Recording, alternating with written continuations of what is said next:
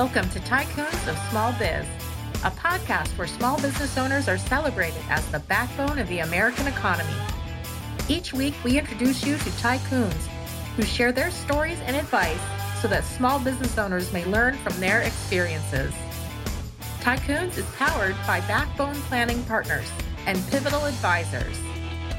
Join us now as our hosts connect you to today's tycoons. Good afternoon, tycoons, and welcome to this week's episode of Tycoons of Small Biz. I'm happy to uh, have you here. Just a quick little background on Tycoons of Small Biz.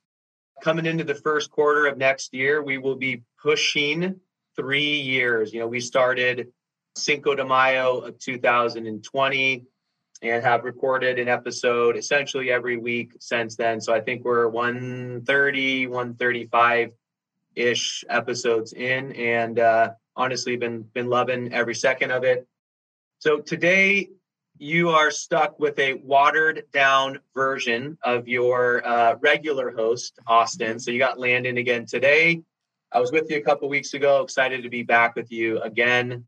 Our thoughts are out to Austin. He's pretty pretty sick right now, so he's kind of taking the day to uh, lay low, and hopefully he'll be on the mend uh, coming into the into the weekend and uh, the holiday. So we started Tycoons for you know for a couple of reasons, but we started it primarily because we wanted to provide a platform for small businesses, mostly main street you know businesses, and depending on what Google result you find, you know that's going to be typically businesses that are doing less than call it you know 10 to 20 million dollars of of revenue and we wanted to provide a platform to prop them up, to support them, to you know give them some exposure, all the good stuff that comes with that. The show was put on by small business owners for small business owners. We you know do our best to make this experience meaningful and to uh, you know to get the word out on uh, small businesses. And uh, today is absolutely no exception. I was explaining to our guest today, Scott, that my favorite conversations are the ones when I kind of get plugged in at the last second because I don't have a lot of time to do planning, to dig around on their websites, to read all the stuff about them.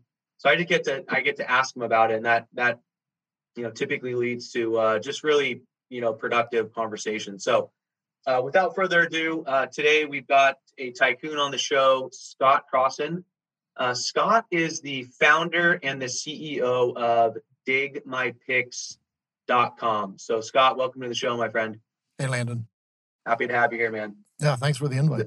Yeah, absolutely. Absolutely. We're excited for the conversation. And uh, another kind of interesting thing to mention is that, uh, you know, Austin and Scott are in a Vistage group together. And I don't know how long you guys have been in the group, you know, together, but uh, I know you're in the group. Um, I'm also in a Vistage group out in uh, in Las Vegas, so I definitely want to kind of unpack that a bit and just kind of understand what you've learned and gleaned, you know, from your experience in Vistage.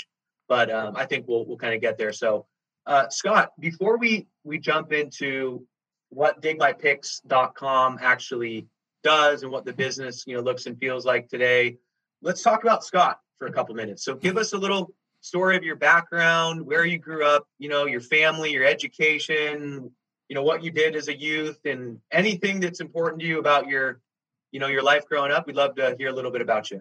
Okay. Yeah. Cause I love talking about myself. So, um, let's say I grew up in Ohio. Um, I went to school at Ohio University, studied computer science, also got a bachelor's degree in Spanish. I just had a roommate from Colombia, so I ended up spending a summer with him. Uh, and then two more summers, I did an internship there with uh, Occidental Petroleum, writing software. So I just ended up getting a software degree um, and learning Spanish along the way.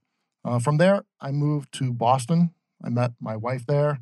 Um, we had three kids. She had, well, we had two kids. She had one already. It was five, Eric. And then we moved to Phoenix just actually put our house on the market just before 9 11 happened. We ended up moving here in, in uh, what, 2002. So we've been here. I love Phoenix. Phoenix is incredible. I love all the stuff you can do here. Like I'm a mountain biker, dirt bike rider. Like I like adventure adventure stuff. So there's all that stuff here. There's incredible mountain riding right by my house. I don't even like I don't even have to load up my my bike to ride. I can just ride right out my garage into the mountains.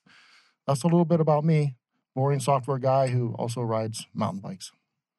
All right. Well, Austin, Austin's Austin and I are, are you know boring financial guys that uh, also love to mountain bike and dirt bike and stuff. And uh, I don't know if you knew that about Austin, but yeah, he grew up a big kind of extreme sports guy like myself, uh, dirt biking and snowboarding and mountain biking and you know all that kind of stuff. Um, and Austin's got a, a, a pretty killer like rock crawler. I don't know if you've seen his, his little not. Toyota that he has.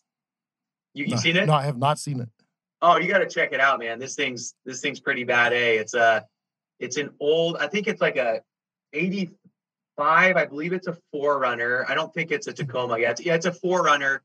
It's got you know really cool rock you know uh, rock climbing kind of focus lift on it and big tires and uh, you got to ask him about that video that he took uh, about he, he he rock crawled up this like really famous little rockway and it's pretty intense. So um, and I I for uh, about the first 12 years of my life, if you asked me what I wanted to do when I was a kid, I wanted to be a professional dirt biker. I was just oh, wow. absolutely obsessed with dirt bikes growing up. And it took me about four years to convince my parents, but I finally got a Honda Mini Trail 50.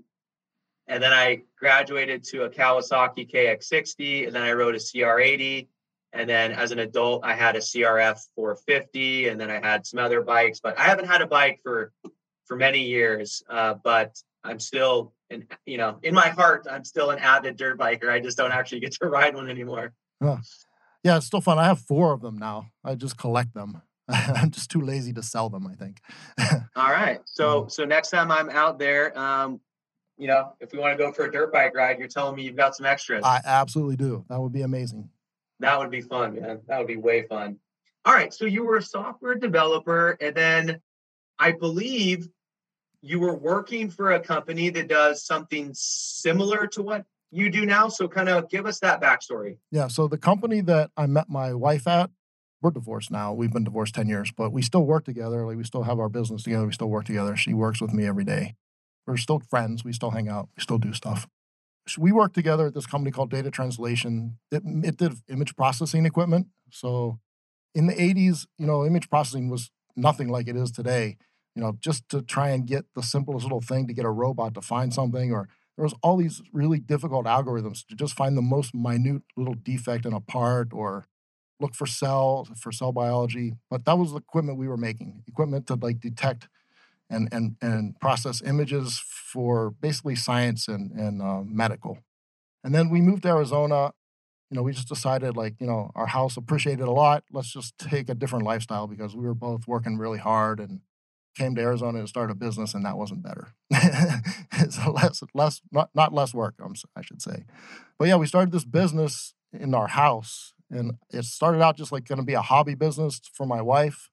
But I don't know. There's this old UPS commercial where the, these two entrepreneurs put their website up and they start watching the traffic come through and bam, bam, bam, bam, bam, bam, bam, bam, bam, bam, bam, and then they're like overwhelmed. Like that sort of happened to us. We were like, wow, people are going to actually mail us their photos before we knew we had 10 people working in our house. So we decided we needed to, and, and this happened in a very short period of time. So we, we decided to, uh, maybe we needed to get an office. we got an office. Within six months, we expanded that office to twice its size.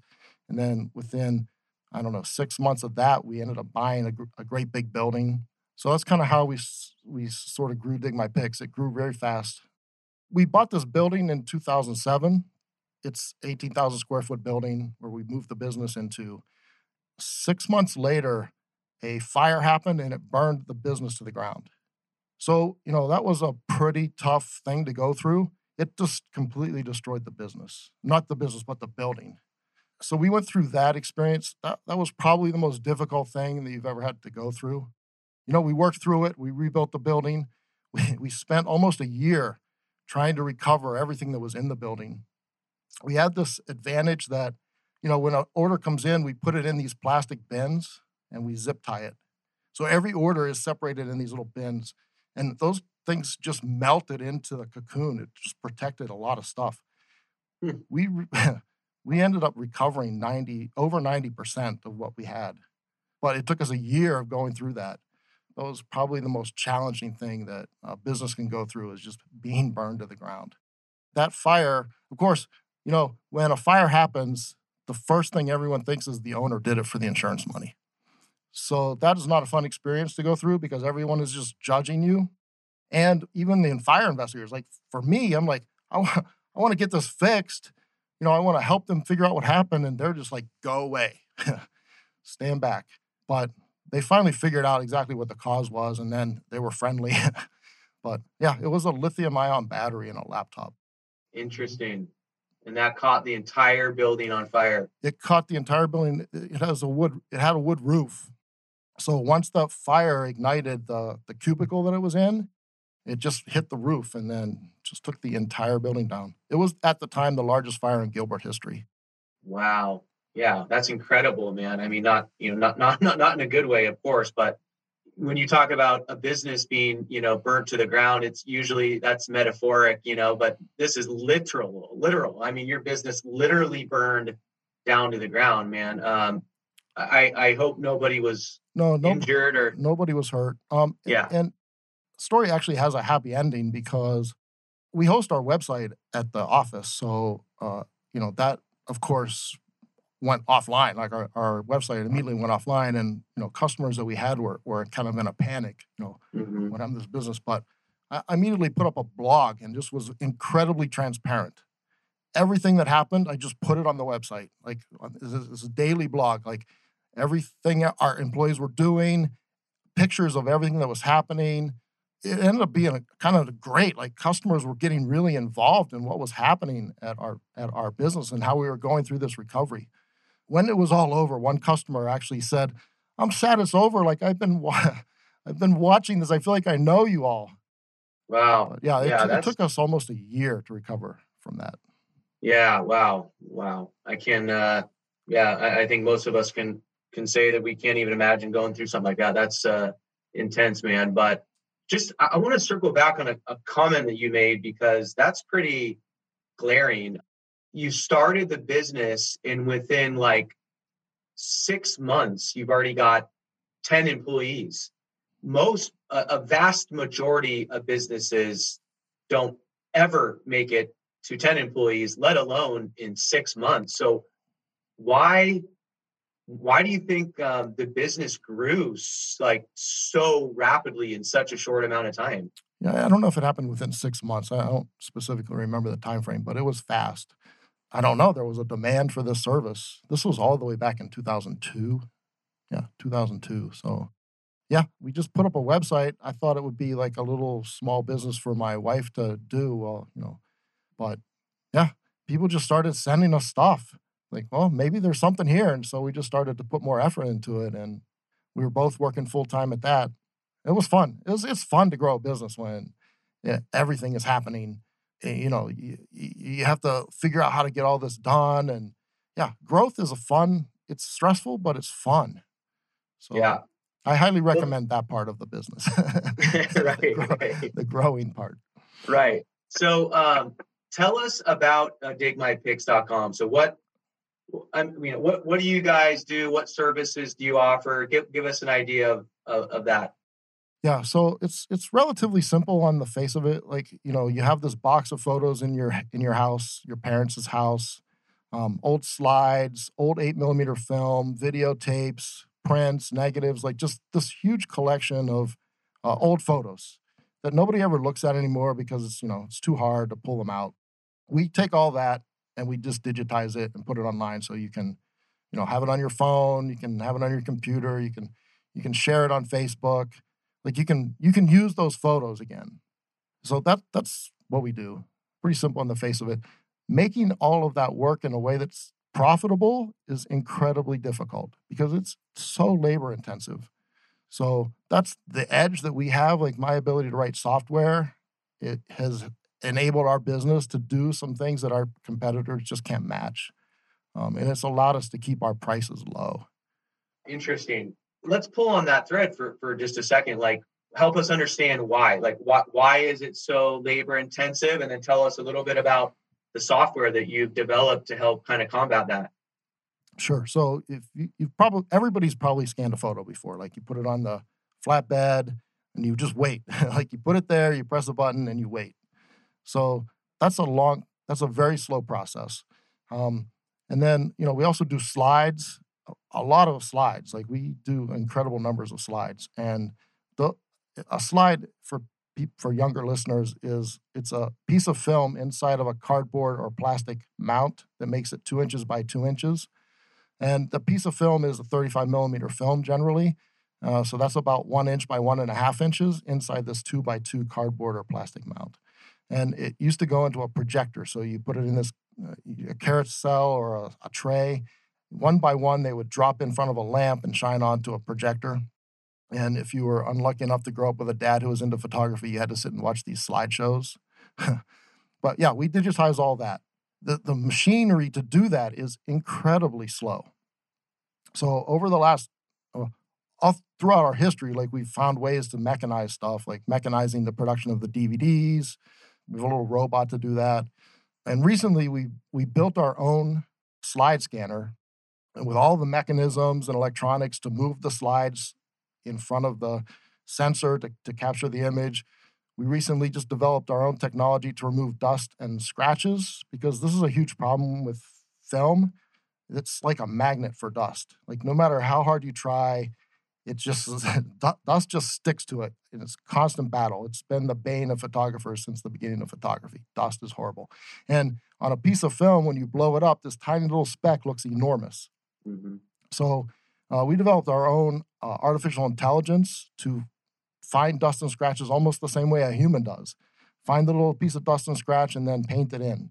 Yeah, we've, we've just developed a lot of technologies. No other competitor has this technology to do this dust and scratch removal. A lot of them just, you know, they just scan the film and you get it with the dust. Have they approached you over the years and said, hey, let us buy this from you or license this from you or you know something yeah, like that? i don't know how much i can talk about that but we did license the soft not this dust and scratch software but other software that we use to manage our process. We did license mm-hmm. that to a company.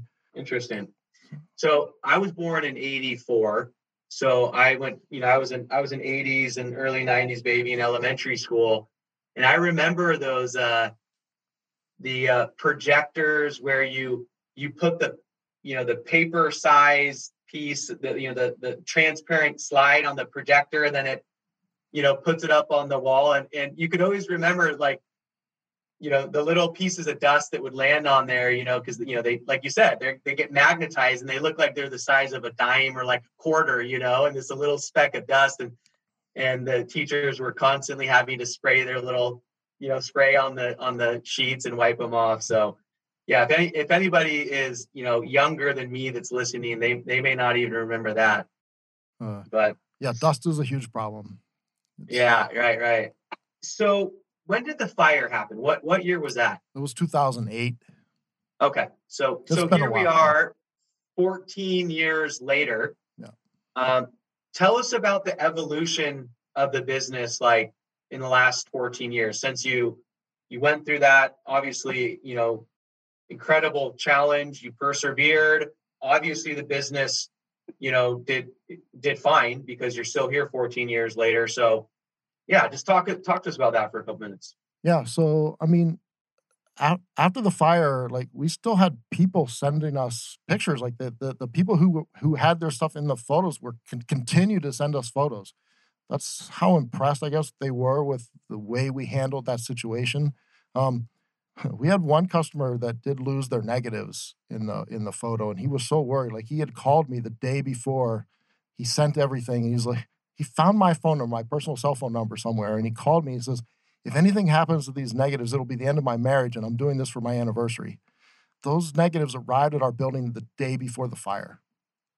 And and we never we never found them but he sent us later the prints and he said you know thank you guys for all the time and everything. We're sending the prints from those things. And my wife and I decided that we'll have no more negatives in our life. So then we rebuilt the building. Our insurance company was incredible, by the way. I didn't know anything about insurance before all this happened. It was our first commercial property. We bought the commercial property. So, you know, we were learning about how that all works. You know, we had an insurance agent and he he just talked to us about how to, you know, what we needed for insurance, and it was very expensive. And I was like, dude, this is a, a lot of money for this insurance. He's like, what can I was like, what can we cut out? And he's like, you can't cut anything out. You need to have all of this. And I was, I guess, too tired from everything that was going on to fight with him. And fortunately, we had that insurance. One thing that I will tell you about when the fire happened, there are these people called insurance adjusters. They're like ambulance chasers.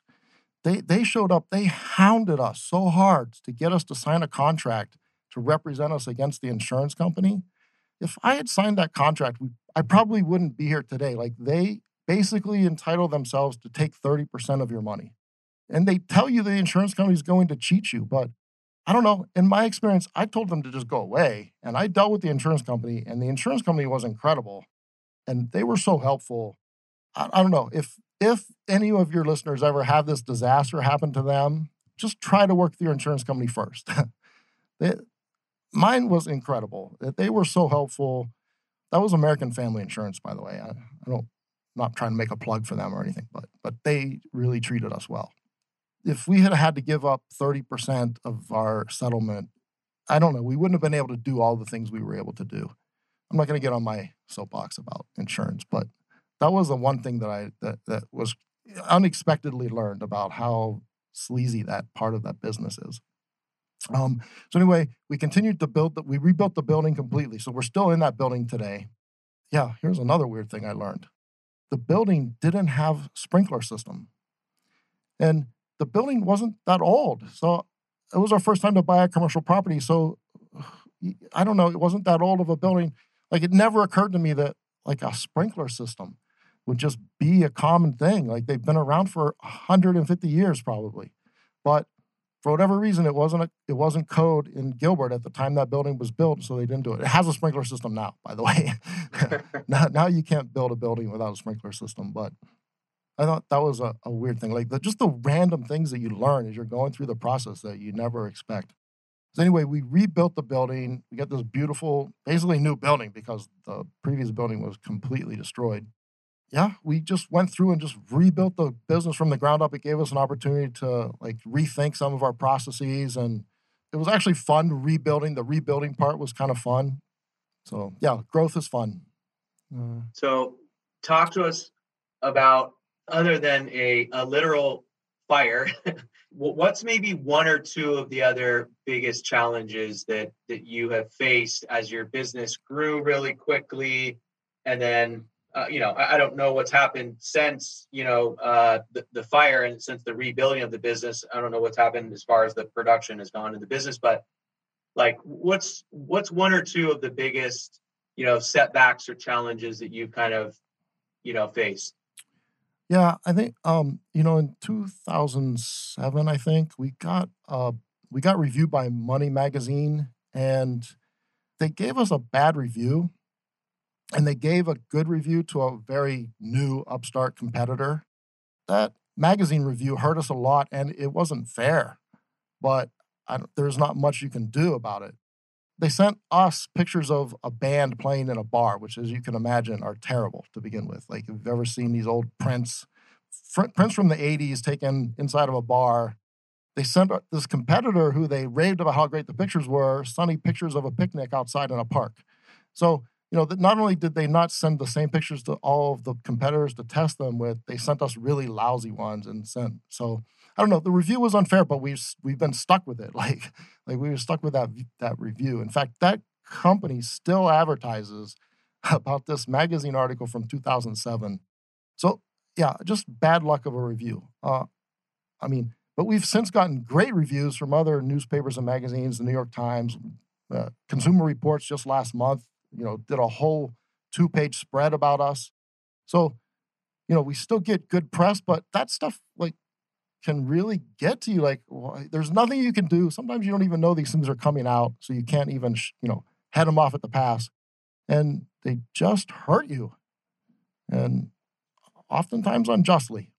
So yeah, getting a bad review is is probably one of the hardest things we had to go through besides the fire. I mean, dealing with competition is always hard. It's it's surprising how vile sometimes it can get. We're going through a problem right now where a competitor they they they just threaten to sue anybody who tries to compete with them directly. Uh, and and you know a lot of the companies in our space are relatively small, so no one wants to spend money on lawyers. So it's it's effective. Like it's if you threaten legal action, your competitor will usually just back down rather than. But but um, this one threatened legal action to stop us from competing with them, and I said, no, I'm gonna fight you. So going through that process, which is not fun. But yeah, just, just they're sideshows. One of the good things about having our business was, you know, it allowed us to spend time with our family. Like we got to be there to raise our kids. Even though we were working hard, we could just kind of choose when we had to be around. And so I would say, like, we had a good experience raising our family. You know, the other thing that happened in 2018, um, we lost a son, our oldest son, uh, in an ATV accident. And uh, that happened in Massachusetts. So we spent a month, we were a, a, whole month at the hospital basically. So we were able to be all together as a family for that. And fortunately, like things were calm at the business during that period. So that was a rough year. But yeah, sorry. Change yeah. the subject for me. Help me out, Landon. Yeah, yeah, yeah, no, I, I got you, man. That's uh wow. That's incredibly sad and I'm I'm really sorry to hear that, man. Let's let's take a quick uh, pause here um, and we will hear a call to action. And then when we, on the flip side, um, I want to talk about uh, you made a, a really interesting comment about the shelf life of a business like this. So I want to unpack that with you and, and understand what your thoughts are on that. So we'll just uh, fall still here for just a minute. Hey there, tycoons. Austin Peterson here, co host of Tycoons of Small Biz. If you think you have what it takes to be considered a tycoon and you're wondering how you could become a featured guest, please follow and then message us at Tycoons of Small Biz on LinkedIn. We'd love to have a conversation with you to see if it is a mutually good fit, and if so, we'll get you scheduled for an interview. If you're unsure about being a guest on our podcast, but are contemplating selling your business over the next few years and you'd like to know what your business is worth, Please also follow us and then message us on LinkedIn for your no obligation, informal valuation of your business.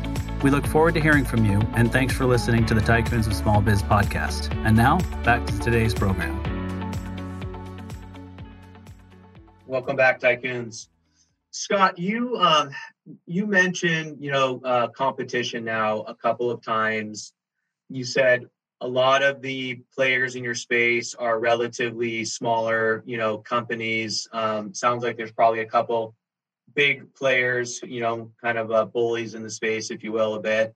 But how how competitive is is the industry that, that you're in? It's becoming less competitive.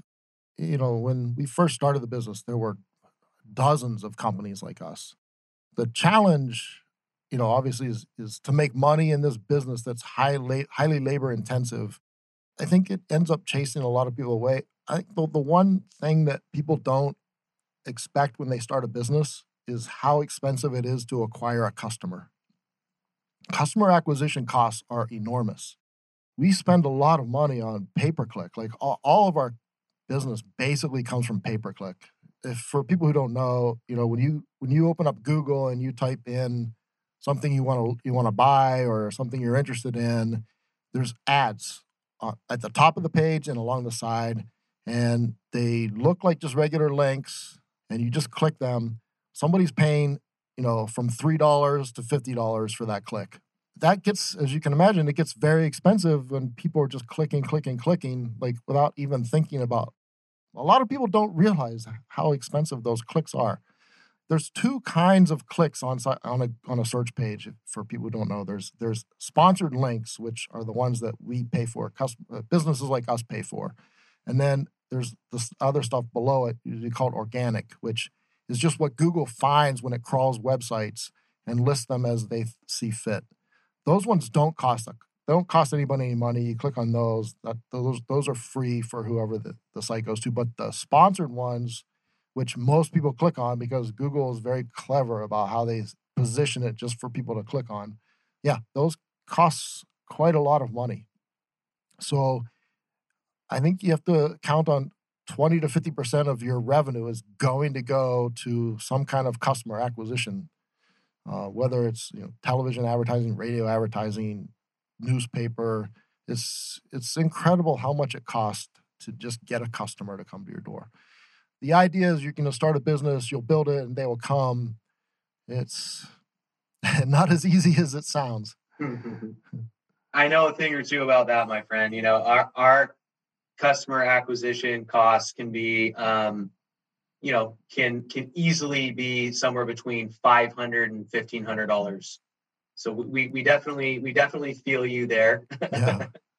now, you know, the lifetime value of you know the client is is you know significant in our line of work, but uh, you know when when you look at the number of new clients that you acquire based on you know your advertising and marketing dollars that you spend uh, the cost can can easily be four four figures yeah definitely hear you there i thought it was really interesting just for context for anybody listening that has not been a guest you know what we do is we we send out a guest form to our guests way ahead of time and say hey you know give us some information about yourself and the business and you know website and all that kind of stuff and then we have a section that says that list five to seven questions or topics that you want us to ask you about. And we use that to kind of guide our conversations. And I thought it was super interesting when I saw one of the points that you that you listed, which is what's the shelf life of a business like this? And I thought that was just really fascinating.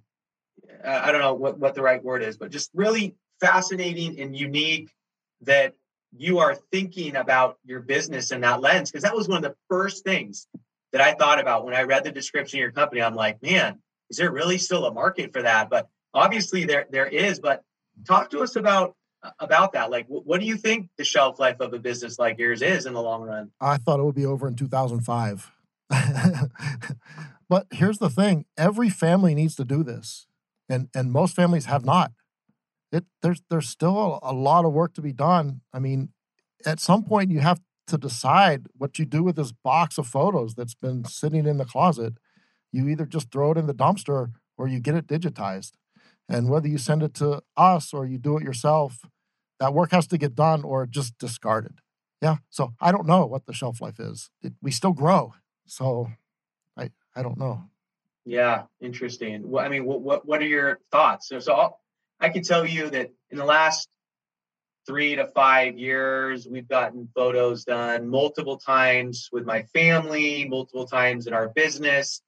And, you know, I can tell you that there's never been a printed photo. It's all a file that you know it's a it's a Google Doc or I don't know whatever file it is, but you click on the link and it's all the photos are populated on that. You know, it's all on the cloud or it's all digital. So I don't know. What What are your thoughts on that? Yeah, well, you're young. Like you've probably only known digital, but you know your parents and your grandparents have a box of photos somewhere um, that somebody's going to have to deal with at some point. I don't know when when all that stuff is finally digitized. I don't know when that is. Is it is it ten years from now? Is it next year? It's probably not next year. It probably isn't even ten years from now. Like that stuff is just going to be sitting around for I don't know, 50 years. I, I, mean, I don't imagine our business will still be around in 50 years, but I, I don't know. right. I mean, we like I said, we still grow. So people are still getting this done. Videotapes well, right now is is a growing segment for us. I can tell you from personal experience and also from having conversations with other people my age, because my generation and people around my age group, all of our parents now are in their 60s and 70s and so there, there's been a trend where, you know, um, for one reason or another, our parents are doing exactly what you're just describing, where they are they're they've got these old boxes of photos and they don't know what to do with them, and so they just assume that their kids want them, and so they, you know, I had my dad ship me like five boxes, like banker boxes, full of like old photos. And it, I mean, it was totally unsolicited. So they like showed up at my house and I was like, what in the heck do you want me to do with these? Rather than do a quick, you know, Google search and maybe find, you know, digmypics.com, uh, I just sent out a text message to my siblings and it was like, I'm not keeping all this stuff, you know, so do you guys want some of it? Cool. If you do, if you don't, I'm just going to toss them. And so I ended up throwing away, you know, probably four or five bankers boxes full of these old photos. And and I, I, certainly went through and picked out some ones that I wanted to keep that I that had meaning to me, but it didn't even cross my mind to uh, to look into getting them all digitized. And having knowing what I know now, I would have absolutely reached out to you because that would have been really cool to uh, just have them on a you know on a in a folder somewhere stored on my computer. So I can I can tell you though that I've had other conversations with people around my age, and they are experiencing that same kind of stuff from their parents as well. Yeah, it's, it's going to be going on for a while. Um, you know, one of the cool things about technology now is you put those photos in the cloud, and face recognition can find. So you can search across all of these photos and find the, you know who the people are, and it's it's getting better. The artificial intelligence stuff with image processing is amazing today. Like I, I it's hard to even wrap your head around how good it has gotten in just the last three years. You know, I worked in image processing since the 80s. So uh, it's stuff we only dreamed of being able to do back in the 80s that the, you can just do it on your cell phone. So Right, right. Well, speaking of the last three years, um, I, I would imagine COVID was probably an accelerator for your for your business. Everybody's in the house and has time on their hands and you know with the stimulus monies you know being handed out people had you know a couple you know extra money in the bank. Did you see was was that a did that have a positive impact on your business the last couple years? Yes surprisingly. You can remember when the pandemic started we're we're all thinking you know this is going to be terrible. Everyone's just going to hibernate no one's going to spend money and the, the exact opposite happened to all of the all of the businesses kind of in the dot com space you know the the pendulum is swinging a little bit the other way right now. Suddenly, everybody decided to stop shopping and go get experiences.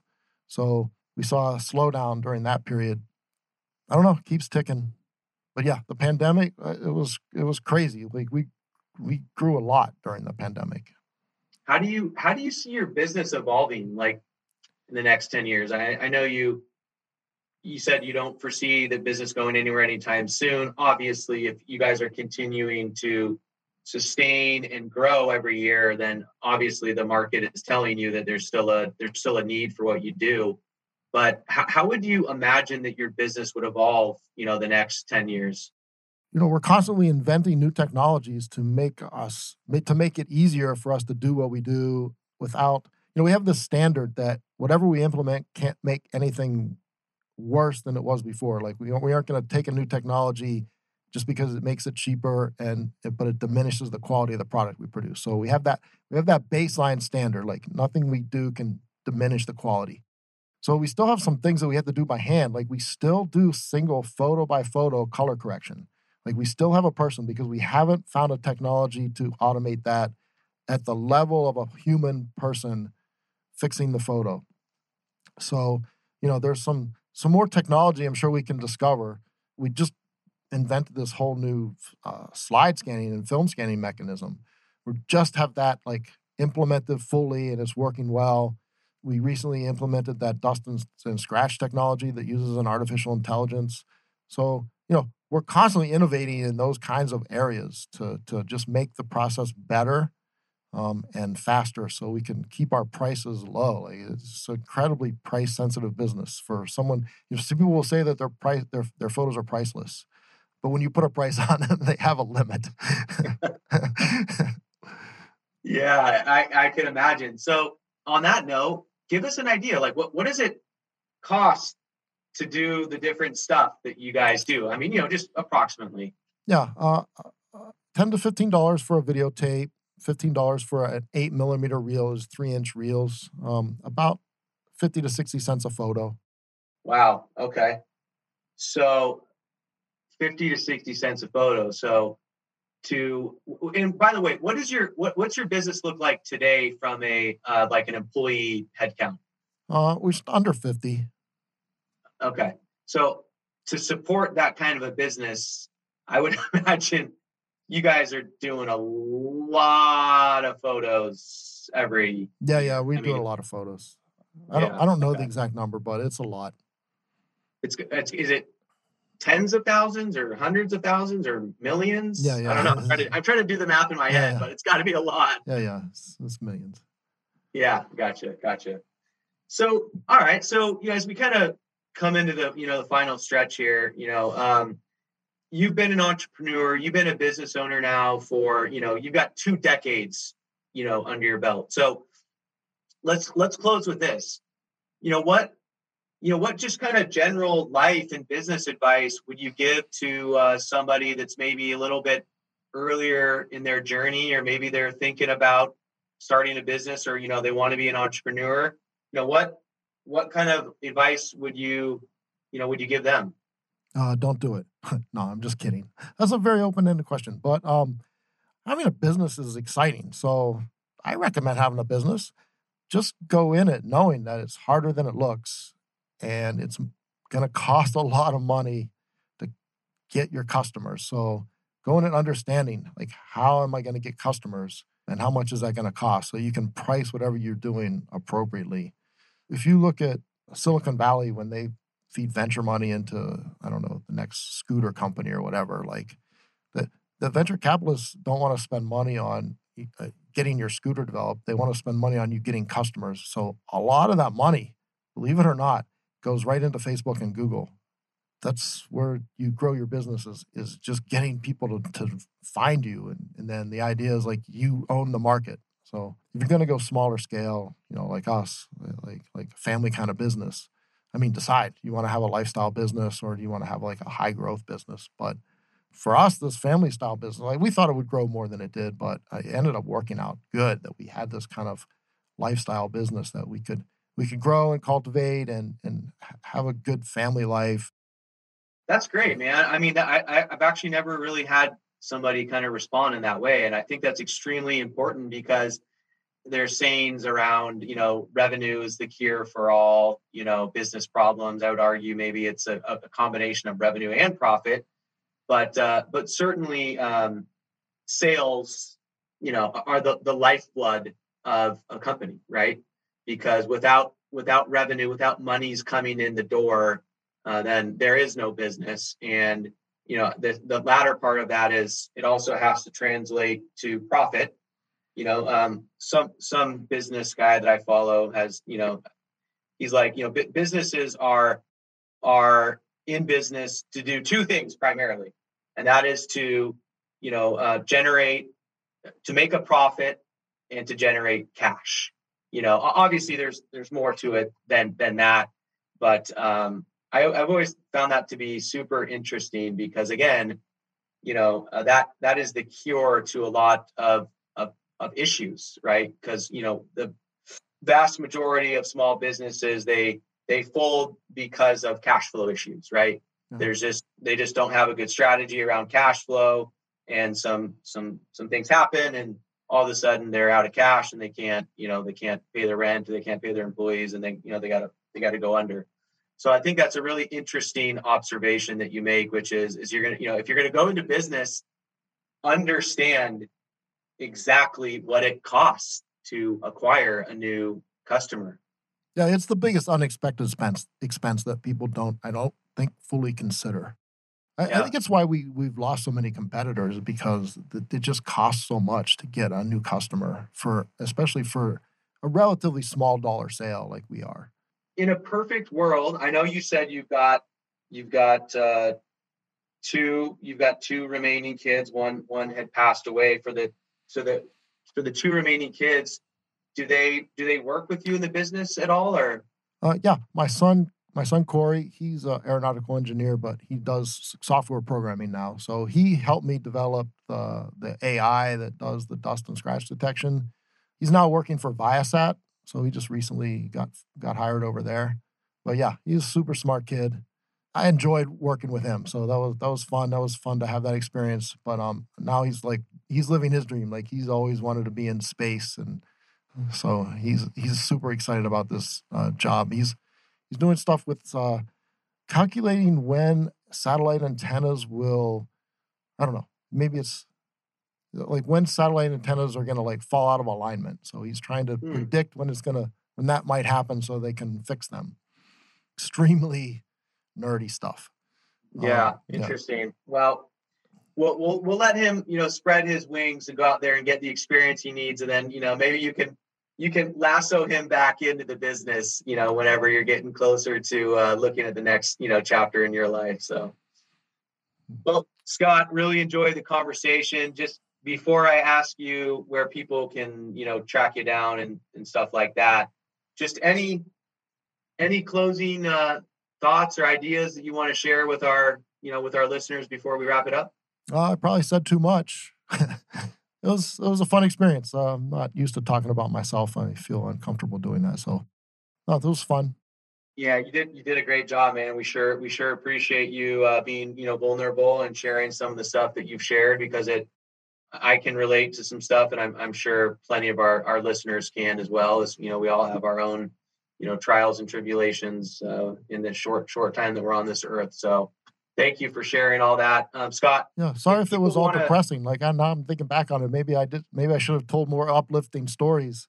No, no, like it's been a, a very uplifting experience. So I hope I didn't like portray everything as horrible. Not at all. Not at all, man. Not not at all. Uh, so if people want to track you down individually, uh, where's the best place for them to do that? My cell phone number or, or no, no. Like if people oh. wanted to connect with you, is it like a LinkedIn or you know what's the best way for people to connect with you yeah, digitally? I do have a LinkedIn. It's Scott Crossen. I think it's just Scott Crossen. I've had it for like 25 years, so or however long LinkedIn's been a thing. So I think I got my whole name. I think I got in early enough to get my whole name. On Twitter, I'm Photoman05 with an F. Okay, and then uh, digmypics.com. Yeah. Is that the best place yeah, for people S, to track S Crossen, down the business? S Crossen at digmypics.com. Okay. And then the website though for the company is just digmypics.com. Digmypics.com. Yep. Yeah, cool. All right. Well, Scott, really, really appreciate the conversation today. You know, you built a great business and we uh yeah, we look forward to uh, following along with your continued success, my friend. Yeah, thanks, Landon. Appreciate the time. Yeah, you're welcome. You've been listening to Tycoons of Small Biz, a podcast for small business owners by small business owners. Join us every Tuesday at 1 p.m. Arizona time for an introduction to another great tycoon. And be sure to follow us on our social media channels for links to all of our episodes and great content.